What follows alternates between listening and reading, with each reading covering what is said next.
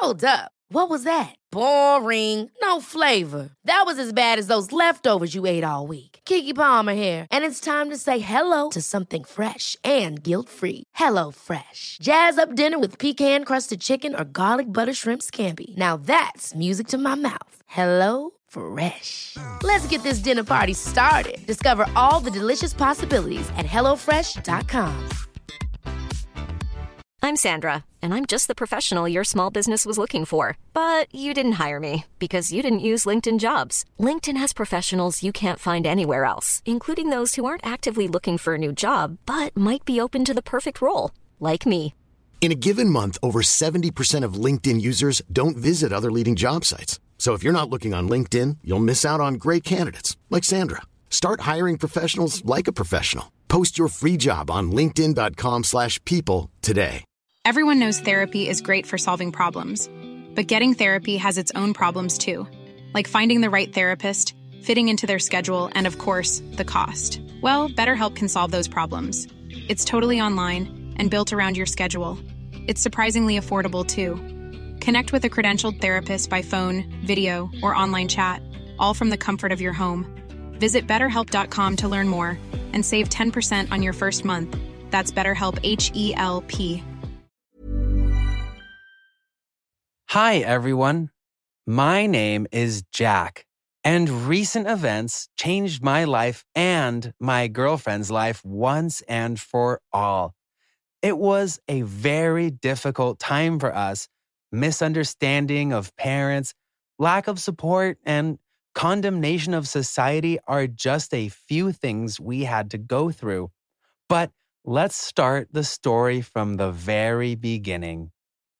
I was born into a very wealthy family with a rich history dating back to the centuries of the first knights, dukes, and other representatives of medieval authorities. We have many relics that prove our belonging to the royal lineage and even ancient traditions, some of which are still observed. My family was always proud of this, especially the older generation, and we've always done our best to maintain the status of an ancient lineage. Nevertheless, I studied at a regular school. The only thing that made it different from the rest of the schools was the park, in which my friends and I liked to spend dinner time or just chat before going home after school. I met Annie there.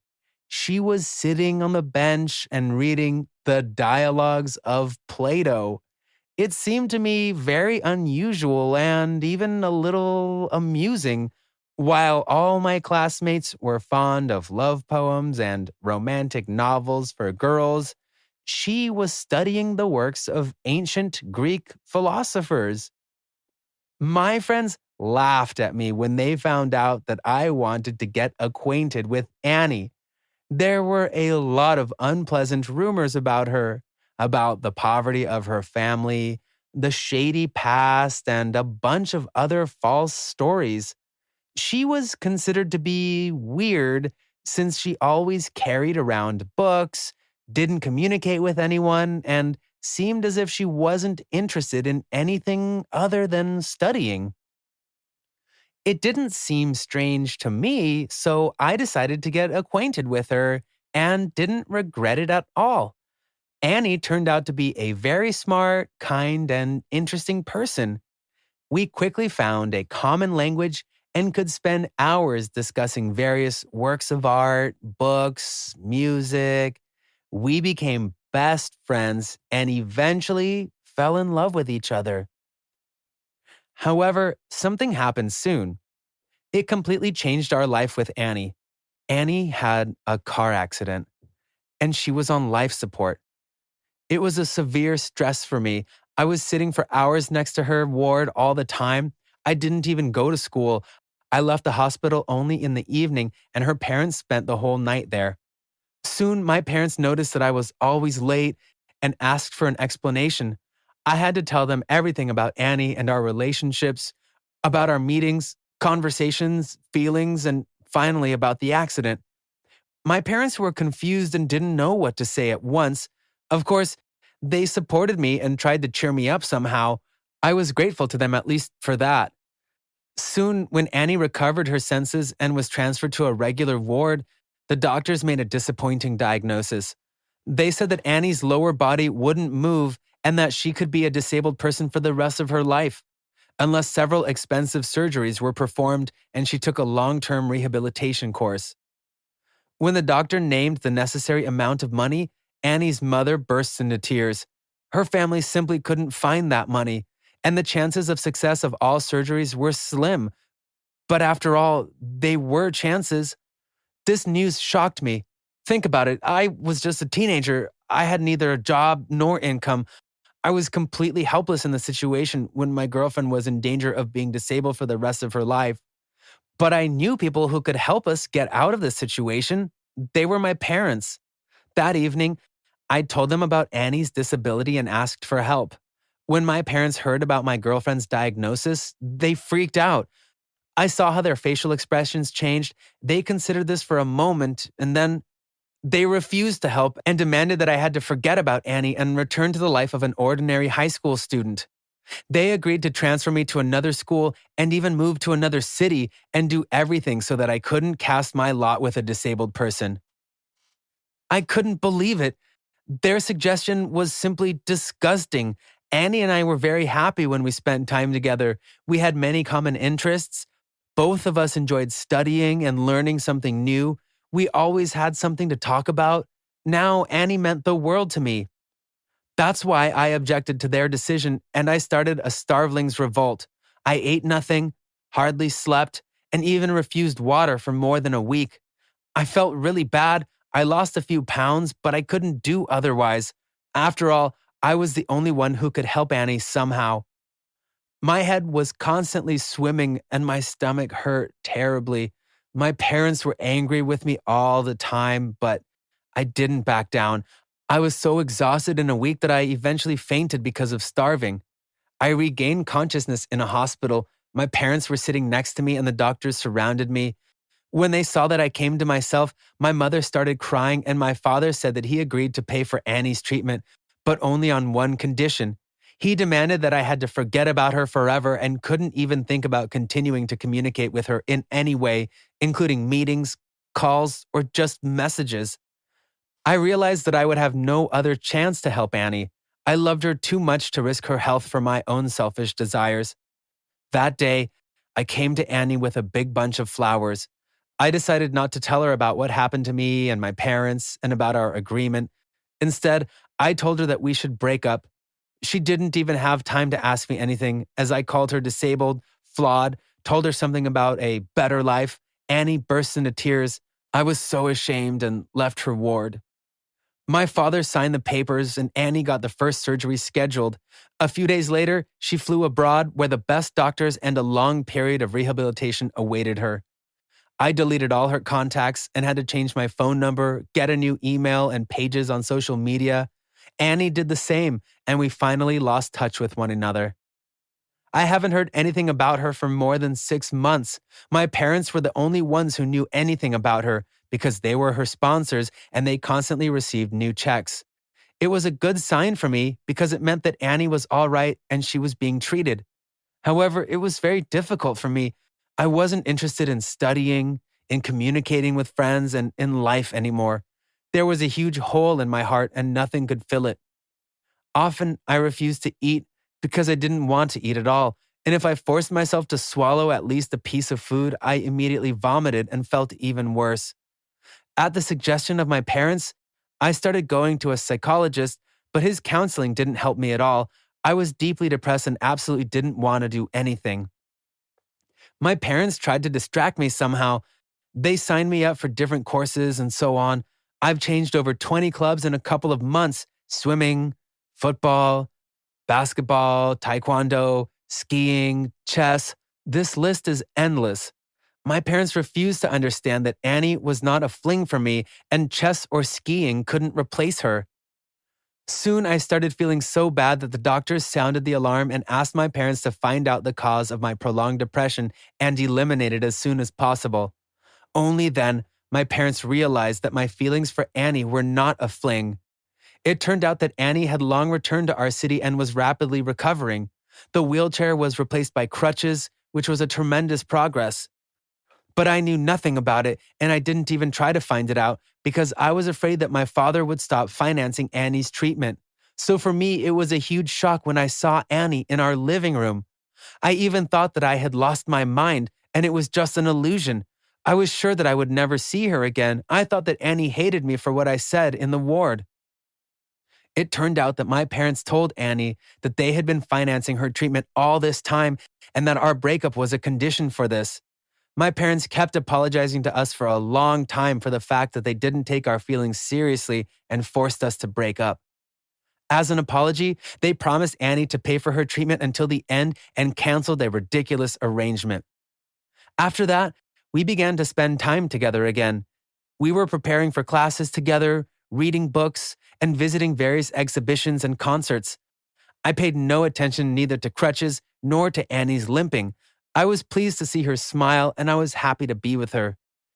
Annie's parents became frequent visitors to our house, my mother invited them to dinner every week, and my father even went fishing with Annie's father several times.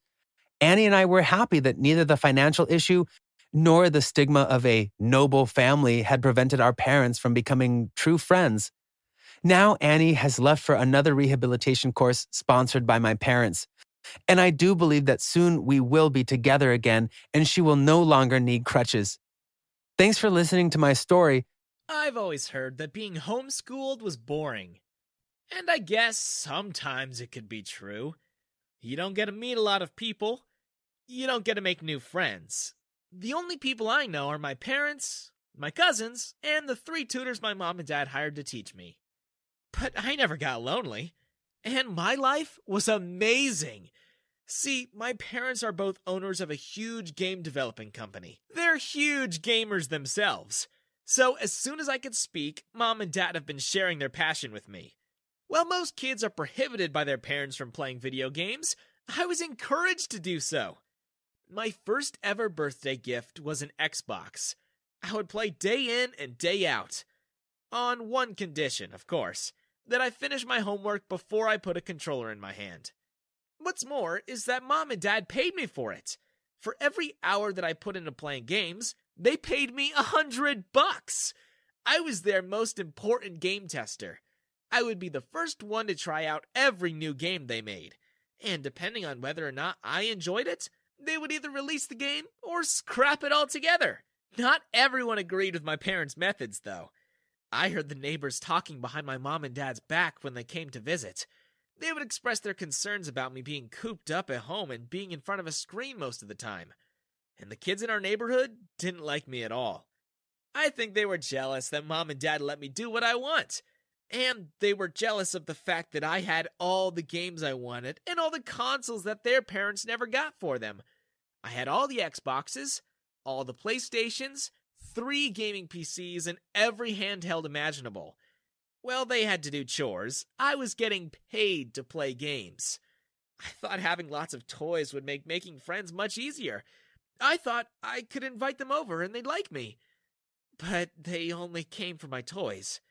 They didn't care about me at all, and they certainly didn't want to be friends. In fact, whenever they'd come over to visit, they'd grab my controller from me and banish me from the game room. We don't want you in here, Nolan. Yeah, you're weird. You have no friends and you're homeschooled. Homeschooled kids always turn out weird. I bet you'll grow up to become a creep. Now get out! They didn't care that it was my console, my game room, or my house. They treated me like I was some sort of pest. High school was different, though. I convinced my parents to send me to a regular school, and because I begged and begged and promised mom and dad that I'd make sure I'd get top grades, they eventually let me. It was tough. I didn't know anyone, and I was a huge nerd. At first, some people were interested in getting to know the new kid, but when I opened my mouth, uh, everything fell apart. I had no idea how to talk to other people, and most of the time I'd ramble on and on and on and on and on and on about boring subjects. Eventually, I got branded as the school weirdo, and not many people wanted to hang out with me. There were a few people who did hang out with me, but it wasn't great. They only wanted to be my friends because of the things I had. Whenever there was a big game release, they would use me to ask my parents to give them the game before it hits the stores. And they would constantly badger me about getting free merch. They supported me whenever I'd compete in esports tournaments, but only so that they could get free tickets and sit in the VIP area. They've weaseled their way into more than a few exclusive events and Comic Cons just by being my friend. And at first, I was happy to share all the perks in my life. After all, they were my friends. But then they stopped talking to me at school. They would ignore me whenever they didn't need anything from me. And when I'd try to sit with them, they'd shoo me away. It got to a point where they treated me like they didn't know me at all. Why are you here? Can't you, like, go eat somewhere else? Yeah, can't you see we're talking here? Unless you've got a new game you're giving us, you can't sit with us. Now leave. The only time I got to really see them was when there was a sleepover or a party at my house. Whenever that happened, they were all in attendance, and they acted like angels in front of mom and dad. But as soon as they left us alone, they'd push me out of the room and force me to sit outside. Luckily, high school didn't last forever, and in college, I finally got over my awkward phase. I met a pretty girl called Hanako, and we hit it off instantly. She and I liked a lot of the same things. She was a gamer too, and we spent a lot of our time talking about our favorites and playing together. One day, my mom and dad hired me to officially be a game tester for their company, and I convinced them to hire Hanako as well. We studied during the day, and at night, we played to our heart's content. Hanako and I fell deeply in love. Or, at least, I did. Because one night, as I was sitting in the dark with my mom, my friends, and our coworkers getting ready to surprise Hanako for her birthday, she walked in with someone none of us were expecting. It was my dad. And they were kissing. They had no idea we were there. As they made their way into the house, Hanako turned the lights on. She jumped in utter shock. She was so mortified at discovering that everyone she knew was there. It looked like her spirit left her body. Happy birthday. I I guess. Dad went into panic mode. Nora, uh, sweetheart, it's not what it looks like. Really? Were you giving your son's girlfriend first aid? Was she drowning from the air so you had to resuscitate her? I want you out of the house, Joe. I want you out tonight. Baby, Nora, sweetheart, calm down. It's nothing. She's just a fling. Come on now. You know how it is with these girls. They attach themselves to powerful men like me because they want to get ahead at work. I promised her a promotion, that's it.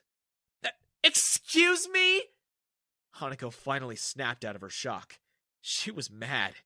A fling? You liar! You told me you were going to leave her for me! You told her you'd get rid of her and we could finally run the company together! Then she turned to my mom and looked her up and down. You are old news! I'm the new queen in town. Mom wasted no time in slapping her across the face. You'll be homeless and broke before I let any of that happen, Missy. I admire your ambition, but you flew too close to the sun. As it so happens, I invited the entire board of directors tonight, and after this display, I doubt any one of them will side with either of you. I move to remove my soon to be ex husband as CEO and board member. All in favor? One hand rose up from the crowd, then two. Soon every single board member there had their hands up. Mom smiled at Hanako. Oh, and you're fired, sweetheart. But why is the entire board of directors here? Because I had an important announcement to make. I invited all these people here b- because I took out a small velvet box from my pocket, and I showed them the gold ring inside. The diamond was massive, and when Hanako saw it, her eyes saw dollar signs. Well, this was all a huge mistake, anyways. We can still fix this, uh, right? I laughed in her face. Get lost, gold digger! Don't ever come near me again! I threw the ring into the fireplace and walked out of there. I managed to keep the tears in until I was alone, but as soon as I went out and sat down in the garden, I started sobbing like a baby. I thought Hanako was the love of my life. I loved her with all my heart, and just like that, everything was ruined. I didn't know what to do or how to keep going. But someone showed me kindness that night. I felt a tap on my shoulder, and when I looked up, I saw my secretary, June. She offered me a tissue, and I took it gratefully. I blew my nose and apologized. What for? For losing it? For crying over a stupid gold digger? June giggled. I. I'm, I'm sorry for laughing.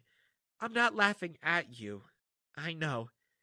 It probably hurts a lot. But if I were you, I wouldn't waste a single tear over someone like that. You are Nolan Summers. You're a prodigy at gaming. You've been an incredible game tester since you were a kid. You've won several international esports competitions. You're a legend amongst gamers. And your family owns the country's biggest game company. If anything, she should be the one crying now. I smiled at her. Thank you. You're very kind for saying all that. I'm just stating facts. You're amazing, and any girl would be lucky to have you. Thanks to June, I learned to get back up and try again. I focused all my energy into work. I developed amazing games with my mom, and when my dad tried to start up his own game company, we crushed him beneath our heels and sued him for using our trademarks and ideas.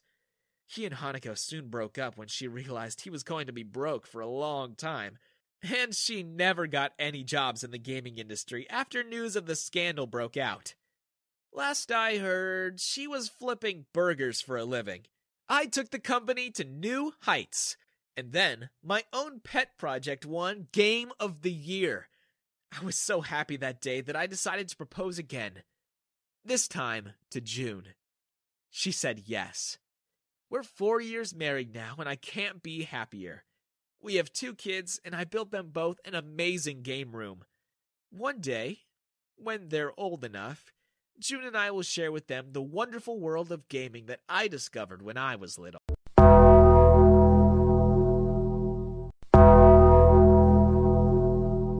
My name is Alan. I have a wife and two young daughters. I'm just an ordinary man who has a boring office job. But what I'm about to tell you is something incredible. For this story, I need you to open your mind as much as you can. I won't judge you if you don't believe me. To tell you the truth, if my family hadn't gone through what I have, I wouldn't believe myself either. It all started when we moved into this house where my parents had lived all their lives. My mother had recently passed away and the house was uninhabited. We decided that what she would have wanted was for us to live there, to fill the house with new and beautiful memories with her granddaughters. What we didn't know was that we were not going to be alone. At first, we only heard strange noises in the house.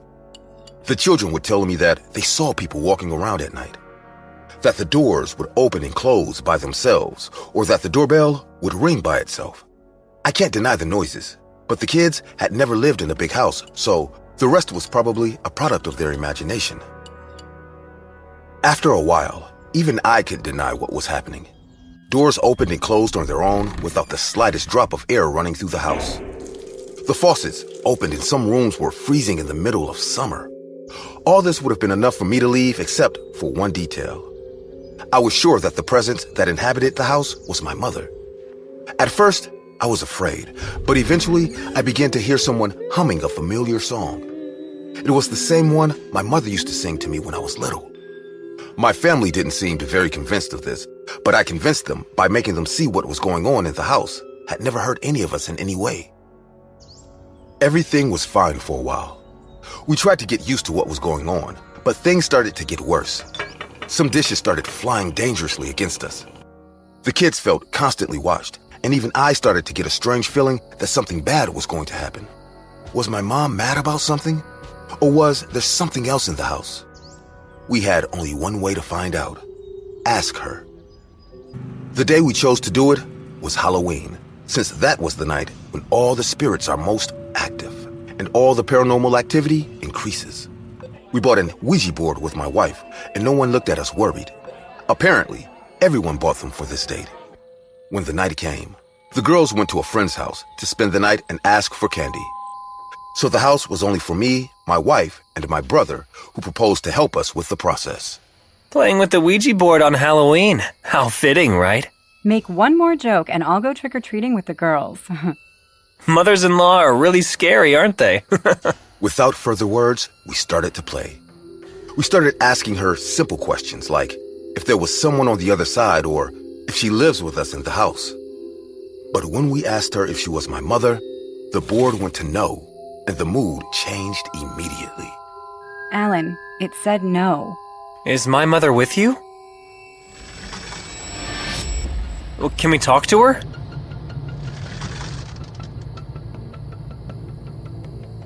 Alan, I don't like this. We should get going. What do you want from us? B L O O D. Before I could say anything, the board shook much harder, and suddenly it launched itself at me. To hell with saying goodbye! Let's go! My brother screamed in terror as we all started to run. The house began to shake and all the paintings fell down. We reached the exit door and everyone ran to the car, but I stopped. Behind me, I heard my mother humming the lullaby. Alan, what the hell are you doing? Let's go! No, I have to check to see if I see my mom. Wait for me! I promise I'll be right back! Just let it be! That is not mom! Without hearing them yelling at me to come back, I went back into the house. Maybe it sounds crazy. Hell, it was probably crazy. But I wanted to hold on to the slim chance of seeing her again one last time.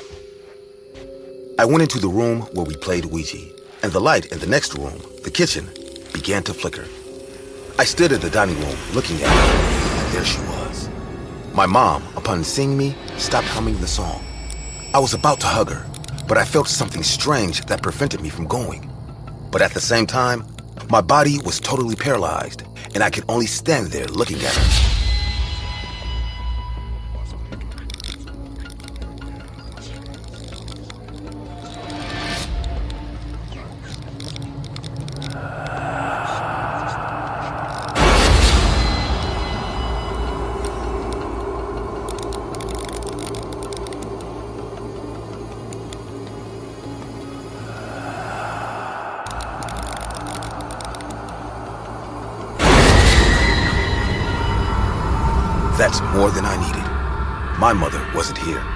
She never was, just something that played with me from the beginning. I got in the car crying, and as Cheryl was scolding me, I looked at the window of the house, and standing in it was my mother standing there, greeting me with a huge smile. Her eyes and mouth were cooked as she finished waving at me. Her face was shaking, like the monster I had seen in the kitchen. Several months passed since everything happened. After my brother put us up in his house, we were able to raise the money to move out on our own again. We did not suffer any paranormal event again, nor did we try to sell that house. We do not wish that nightmare on anyone else. From now on, no more ghosts. I will only spend time with my wife and daughters. It's what my mother would have wanted. You mean blood? What do you want? Come on, man. Oh my God, Tommy! Hey guys, I hope you're enjoying the video. If so, please leave a like. And also, a small percentage of people that watch my videos are actually subscribed. If you want to support this channel and make this channel reach the 1 million mark, please consider subscribing. It's free, and you can change your mind later. Enjoy. This incident happened one Halloween night. Since then, I have stopped celebrating Halloween in my house. My wife and I couldn't have children of our own. Hence, we generally had a soft corner for kids.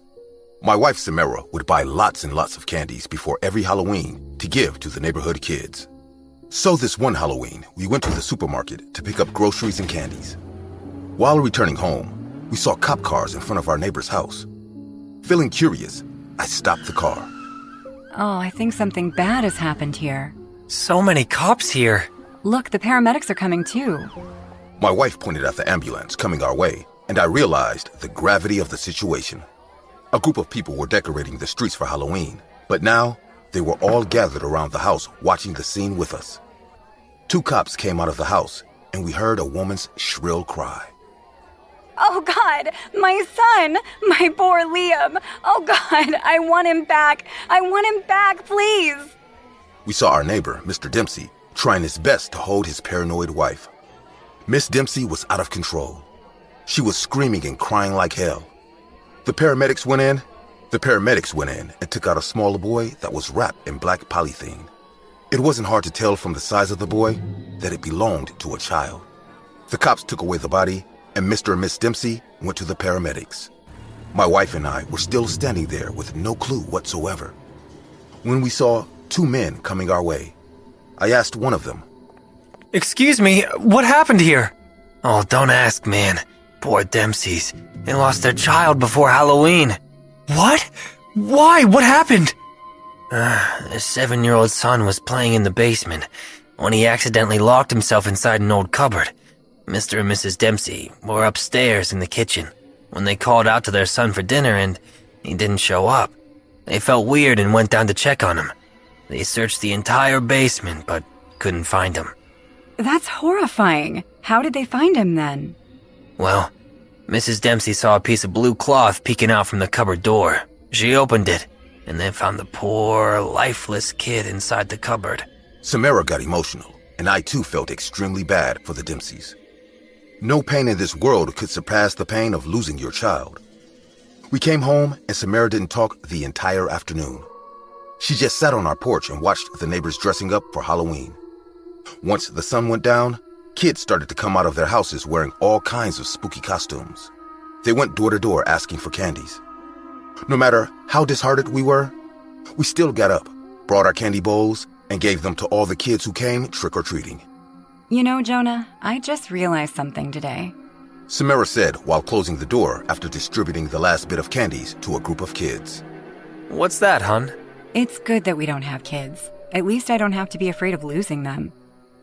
I just can't imagine what pain Mrs. Dempsey is going through right now. I could see her teary eyes. I hugged her and kissed her on the forehead. Come on, let's go to bed. You need to sleep. That poor kid. We went upstairs. I stood in front of the bedroom window for a while. The entire neighborhood had gone quiet by the time. All the kids were back home. Every house was glittering with lights and candles placed inside pumpkin heads except the Dempseys. Their house was in complete darkness. Heaving a sigh of sorrow, I went to bed too. I don't remember when I fell asleep, but suddenly, a noise woke me up. Rubbing my eyes, I got up on the bed and heard that noise again. Someone was knocking on the door. I looked at the clock. It was 2:30 in the morning. Samara was deeply asleep. I came downstairs and opened the door. To my surprise, a kid was standing on my porch. A boy wearing a blue t-shirt and white shorts. He kept his head down so I couldn't see his face. Hey, kiddo, why are you out so late? Do your parents know you're here? No. The kid's voice sounded so weird to my ears. Also, the fact that he was dressed so casually startled me a bit. After all, it was Halloween, and this kid was not in a costume. I asked again. Are you alright? As the kid lifted his head, I almost got a heart attack. His face was pale like a blank sheet, and his eyes were completely black, darker than the darkness. Whoa! You look pretty spooky. This was a good idea for a Halloween costume, though. I'm hungry. Can I have some candies? He opened his palm, saying this. You're a little late, buddy, but uh, let me see what I can do. Wait here, okay? The kid tilted his head to the right and just stood that way like a statue. I thought to myself that this kid not only nailed his Halloween look, but also acted scarily. I went to check the fridge and found a half eaten chocolate bar. I grabbed it and came back to the door to give it to the kid, but he was gone. Thinking the kid had gotten inside, I quickly turned around and said, Hey, I have some chocolate for you. Take it and go home. Your parents must be worried. But the kid was nowhere to be seen. I was contemplating what just happened when I heard chuckling and running footsteps in our basement. I opened the basement door and yelled, Come out of there, kiddo. It's too late to play here. Come on, let me take you home. I can't see. It's so dark in here. Just like last time. I turned on the basement light, but shockingly, it didn't turn on. I remember very well that the light was working just fine in the afternoon. Thinking the kid might get scared down there, I grabbed a small flashlight and started walking down the basement stairs. Two white bed sheets were hanging on the wire at the end of the basement. As I flashed my light at the gap between those sheets, I saw the kid standing there and staring at me with a creepy big smile. Okay, time to go home now. Saying this, I walked to the bed sheets, and as I moved them to catch the kid, the hair at the back of my neck stood up. I found myself standing alone in the basement. It was as if the kid just vanished in thin air. There was no one. I repeat, no one behind those sheets. A chilling wind turned the atmosphere around me cold. That's when I heard the chuckle once again. Turning around, I now saw the kid standing right behind me. Blue veins had appeared on his pale face, and the black, thick liquid was dripping down from his eyes. He snatched the chocolate bar from my hand, and I felt his touch. His hands were colder than ice. What? Wh- who are you? I am Liam Dempsey. Can you take me home now? I think I'm lost. Can you help me? Oh my god! That's it. I don't remember after that. I fainted, and Samara found me in the basement when she came looking for me in the morning. She was surprised and kept asking me why I was sleeping on the basement floor the entire night. But I couldn't tell her what I saw. I often heard about these black eyed kids, but it was my first time with a real one. I don't know why poor Liam turned into a black eyed kid, but I think the fact that he died in darkness somehow made him look that way. What do you think?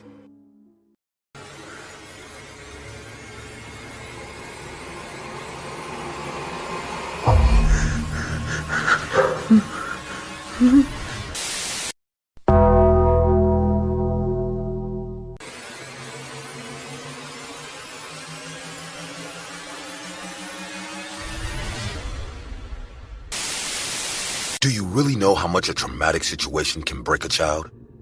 Sometimes it's hard to admit, but my own father is a disgusting monster. When I was young, although he was never particularly fond of me, he didn't treat me bad either. On the other hand, with my sister, that man was different. Ever since Jane was born, six years after me, our father was always very close to her, pampering and overprotecting her all the time. Our mother thought she was just daddy's spoiled daughter. But two years ago, we found out what he was really doing to her at the time. Something that shouldn't be done to a child. Soon, mom denounced him, and so he left our lives.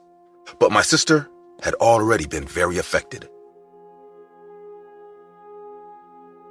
As a 10 year old girl, Jane suffered from fits of rage and was very emotionally dependent on her family. More on me than our mother.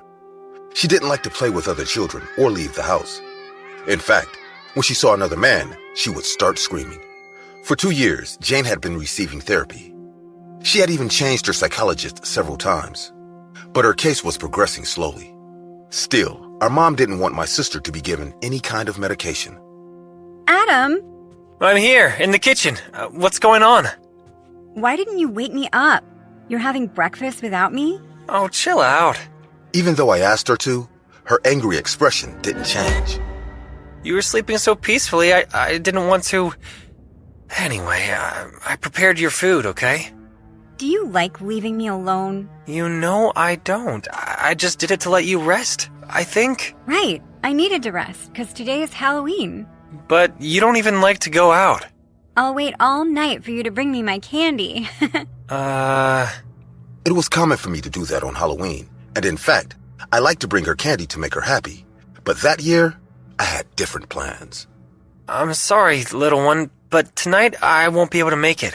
but what about my candy? I'll buy you some tomorrow. It's not the same. What are you gonna do then, huh? The truth was that, weeks ago, my best friend Billy had invited me and Emma, another friend, to a Halloween party. Are you going out with Emma? I'm going out with my friends. It'll just be this time, okay? In the evening that same day, I was ready. I had disguised myself as a skeleton. In fact, I was truly satisfied with my appearance.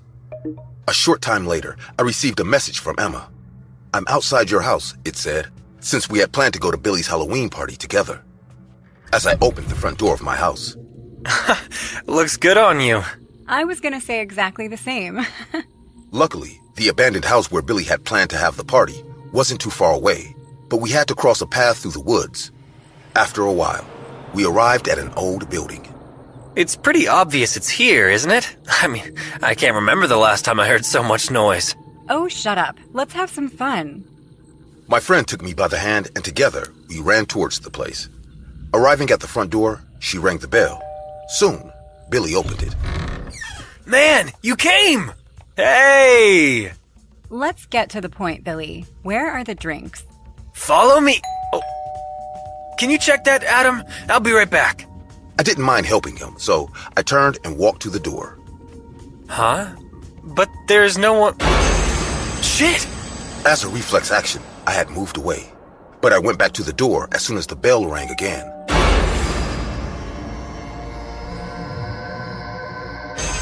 What the hell? A, a fucking mask? The stranger stood still for a few seconds, until suddenly they launched towards the doorbell camera. Stop it already! What's up, Adam? I thought you were gonna open the door. It was a kid making a joke. If you say so. Come on, don't you want to dance with Emma? I put aside what had happened and walked over to my friend, who was already dancing in the crowd. Adam! I joined her, which really relaxed me, as moving my body to the music was, was quite fun. Until I saw that person again. The broken doll was now inside the house, separated from the other people. What's wrong? I think there is a child at the party. A child? In the blink of an eye, my friend's expression changed to one of fear. Emma? When she fell to the ground, I could see that she had a knife stuck in her torso. Emma! Billy, come here! My friend came after a few seconds when the people around were realizing what was happening. Shh. What happened? I. I don't know. What the fuck are you waiting for? Call an ambulance! I took my cell phone out of one of my pants pockets, but I couldn't concentrate. I, I can't do anything with such loud music!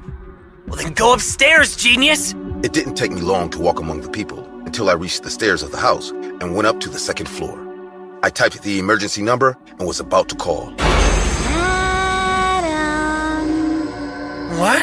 The broken doll was there, coming up the stairs in an oddly wobbly way.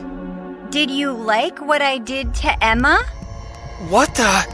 My heart started beating fast when I saw the person had a knife in their hand, so I decided to run along a hall, enter a room, and lock the door. Adam! I need you. I could barely see in there. What the heck? What, what the heck?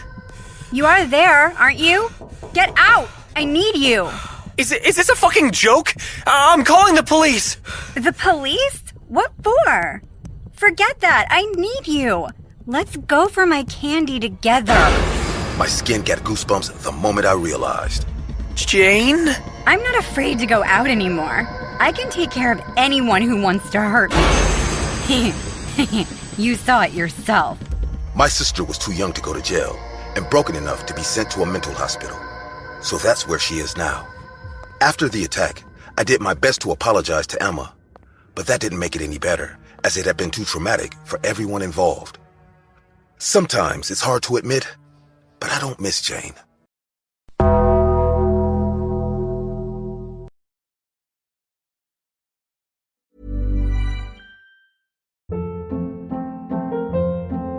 Hold up. What was that? Boring. No flavor. That was as bad as those leftovers you ate all week. Keke Palmer here, and it's time to say hello to something fresh and guilt-free. Hello Fresh. Jazz up dinner with pecan-crusted chicken or garlic butter shrimp scampi. Now that's music to my mouth. Hello Fresh. Let's get this dinner party started. Discover all the delicious possibilities at hellofresh.com. Hey, it's Paige DeSorbo from Giggly Squad. High quality fashion without the price tag. Say hello to Quince. I'm snagging high-end essentials like cozy cashmere sweaters, sleek leather jackets, fine jewelry, and so much more. With Quince being 50 to 80% less than similar brands.